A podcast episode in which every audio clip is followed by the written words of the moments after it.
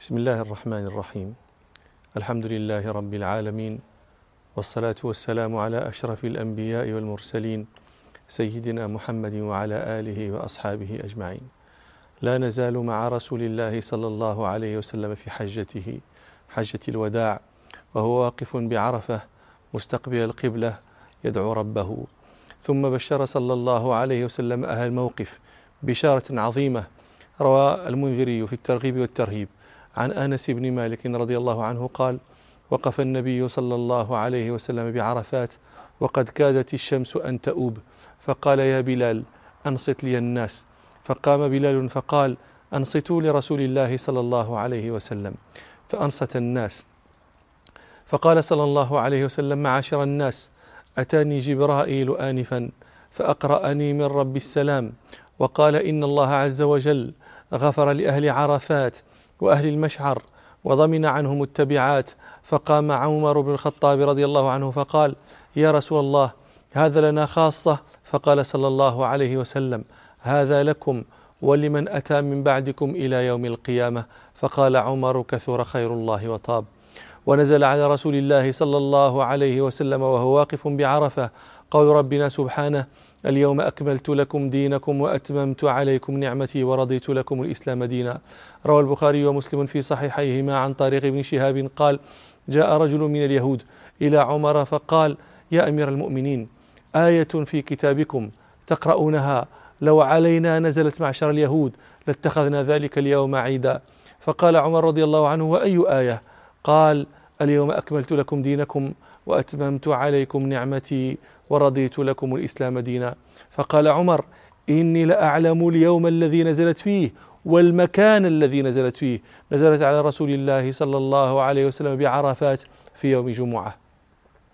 وأفاد صلى الله عليه وسلم عليه السكينة وقد شنق قصواء الزمام يعني جره وشده يكفها عن عن السرعة في المشي. حتى إن رأسها لي ليصيب مورك رحله صلى الله عليه وسلم ويقول بيده اليمنى أيها الناس السكينة السكينة. كلما أتى صلى الله عليه وسلم حبلا من الحبال أرخى لها قليلا حتى تصعد الحبل ها هنا التل من الرمل فكلما بلغ صلى الله عليه وسلم تلا من الرمال أرخى قصواء الزمام إرخاء قليلا حتى تصعد. حتى أتى صلى الله عليه وسلم المزدلفة فصلى بها المغرب والعشاء بأذان واحد وإقامتين ولم يسبح بينهما شيئا لم يصلي بين المغرب والعشاء شيئا من النوافل والسنن.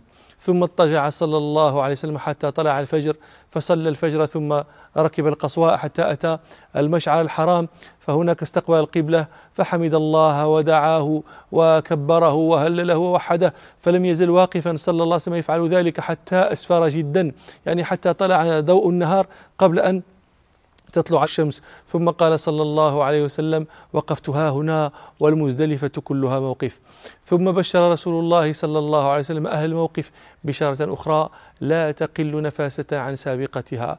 روى ابن ماجه عن بلال بن رباح رضي الله عنه أن النبي صلى الله عليه وسلم قال له غداة جمع غداة المزدلفة يا بلال أسكت الناس. ثم قال صلى الله عليه وسلم إن الله تطول عليكم في جمعكم هذا فوهب مسيئكم لمحسنكم وأعطى محسنكم ما سأل ادفعوا بسم الله. ثم دفع صلى الله عليه وسلم قبل أن تطلع الشمس وأردف الفضل بن عباس ابن عمه. وكان رجلا حسن الشعر أبيض وسيما.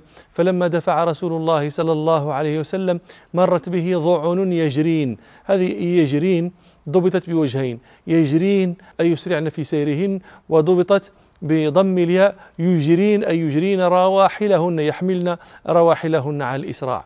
فطفق الفضل ينظر إليهن فودع رسول الله صلى الله عليه وسلم يده على وجه الفضل ليمنعه من النظر إليهن. فحول الفضل وجهه إلى الشق الآخر ينظر فحول رسول الله صلى الله عليه وسلم يده من الشق الآخر على وجه الفضل.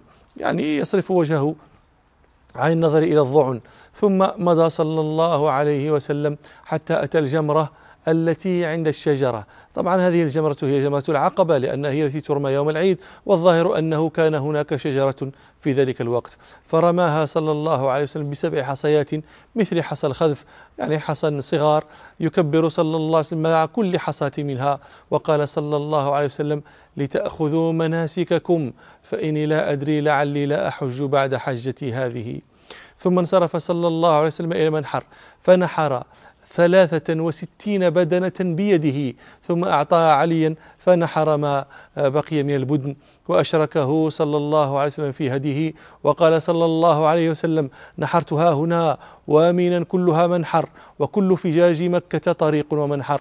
ثم أمر من كل بدنة ببضعة بجزء فجعلت في قدر فطبخت فأكل منها صلى الله عليه وسلم هو علي وشرب من مرقها ثم حلق صلى الله عليه وسلم وجلس للناس. فما سئل عن شيء يومئذ إلا قال لا حرج لا حرج. جاءه رجل فقال حلقت قبل أن أنحر فقال صلى الله عليه وسلم لا حرج. ثم جاءه آخر فقال يا رسول الله حلقت قبل أن أرمي قال صلى الله عليه وسلم لا حرج. ثم جاء آخر فقال طفت قبل أن أرمي يا رسول الله فقال صلى الله عليه وسلم ارمي ولا حرج. ثم خطب رسول الله صلى الله عليه وسلم في الناس بمنى. قال جابر رضي الله عنه خطبنا رسول الله صلى الله عليه وسلم يوم النحر. فقال صلى الله عليه وسلم أي يوم أعظم حرمة؟ قالوا يومنا هذا. فقال صلى الله عليه وسلم فأي شهر أعظم حرمة؟ قالوا شهرنا هذا.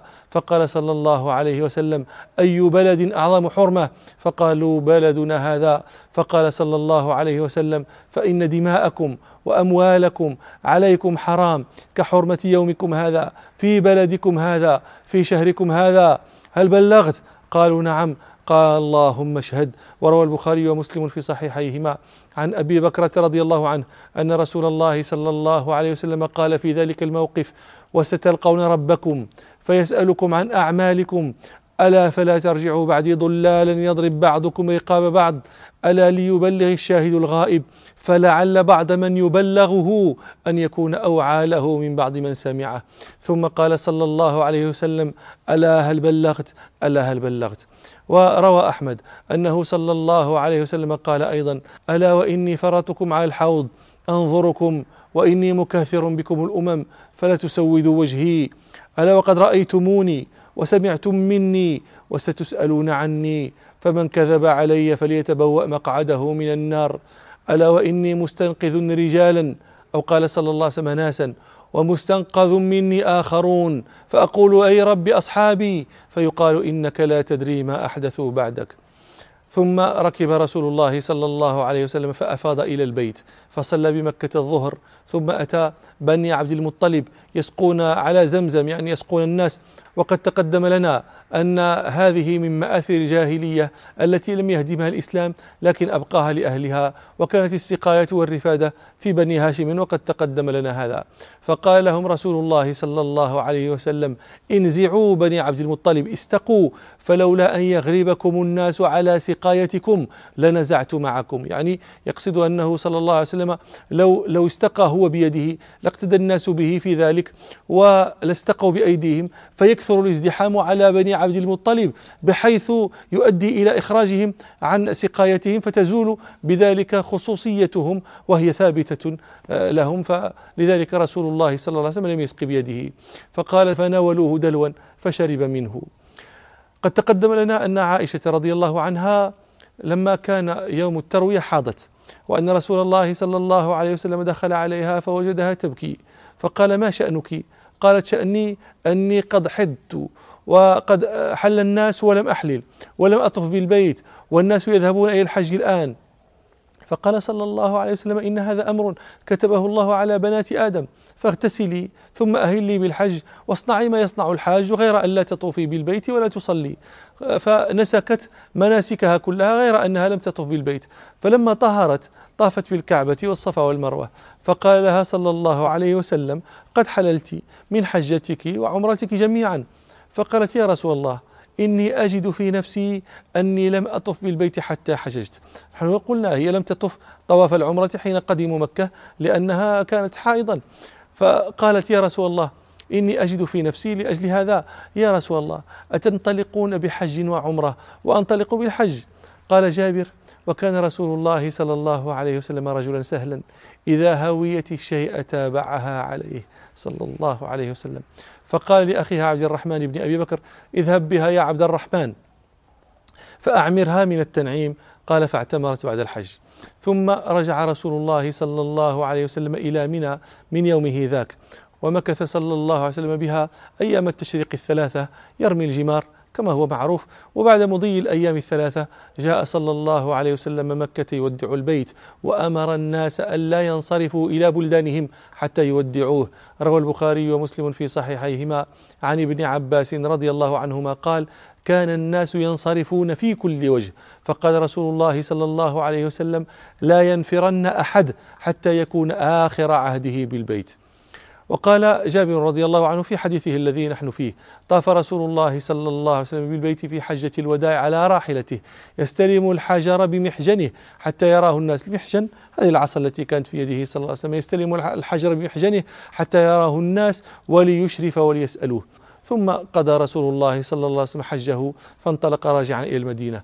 فلما كان بالروحاء لقي ركبا فرفعت امرأة من الركب صبيا لها فقالت يا رسول الله ألي هذا حج؟ فقال صلى الله عليه وسلم نعم ولك أجر.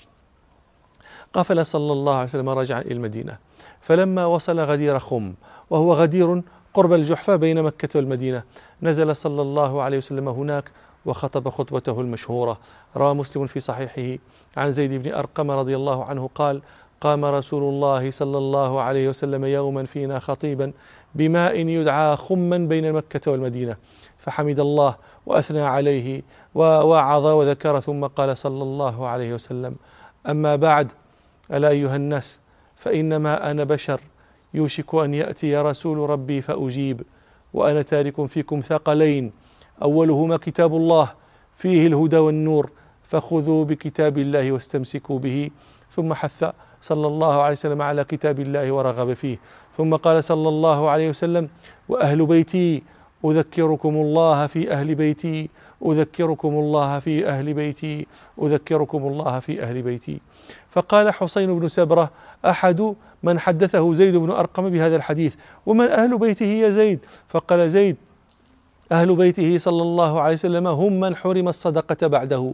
فقال السائل ومن هم؟ قال هم أهل علي وآل عقيل وآل جعفر وآل عباس. فقال كل هؤلاء حرم الصدقة. قال زيد بن أرقم نعم. ثم ارتحل صلى الله عليه وسلم حتى أتى المدينة فأقام صلى الله عليه وسلم بها. بقية ذي الحجة والمحرم وصفر. ثم ندب رسول الله صلى الله عليه وسلم الناس في سفر إلى الشام لغزو الروم وأمر عليهم أسامة بن زيد بن حارثة رضي الله عنهما. وكان شابا حديث السن يذكر أنه كان ابن ثمانية عشرة سنة وأمره صلى الله عليه وسلم أن يوطئ الخيل تخوم البلقاء. فتجهز الناس. وأوعب مع أسامة بن زيد المهاجرون الأولون ولم يبق أحد من وجوه المهاجرين والأنصار إلا انتدب في تلك السرية. فخرج أسامة بجيشه وعسكر بالجرف. الجرف هذا موضع قريب من المدينة. وقد تكلم بعض الناس في إمرة أسامة لحداثة سنه فبلغ ذلك رسول الله صلى الله عليه وسلم. روى البخاري ومسلم في صحيحيهما. عن عبد الله بن عمر رضي الله عنهما قال بعث النبي صلى الله عليه وسلم بعثا. هو هذا الذي ذكرناه. وأمر عليهم أسامة بن زيد فطعن بعض الناس في إمارته. فقال النبي صلى الله عليه وسلم قد بلغني أنكم قلتم في أسامة.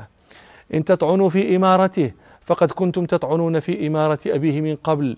ويم الله إن كان لخليقا للإمارة وإن كان لمن أحب الناس إلي وإن هذا لمن أحب الناس إلي بعده. فأوصيكم به فإنه من صالحيكم. فبينما الناس على ذلك ابتدأ رسول الله صلى الله عليه وسلم بمرضه الذي قبضه الله فيه. وقد كان ربنا سبحانه قبل ذلك أشعر رسوله صلى الله عليه وسلم بدنو أجله. ومن الإشارات إلى ذلك إنزاله سبحانه سورة النصر. روى البخاري في الصحيح عن ابن عباس رضي الله عنهما قال كان عمر يدخلني مع أشياخ بدر فكأن بعضهم وجد في نفسه. فقال له عبد الرحمن بن عوف لم تدخل هذا الفتى معنا؟ ولنا أبناء مثله. فقال لهم عمر إنه من قد علمتم يعني إنه في فضله وفقهه وزيادة علمه من قد عرفتم. فقال ابن عباس فدعاهم يوما ودعاني معهم وأكمل حديثي. فيما نستقبل إن شاء الله. سبحانك اللهم وبحمدك أشهد أن لا إله إلا أنت أستغفرك وأتوب إليك والحمد لله رب العالمين.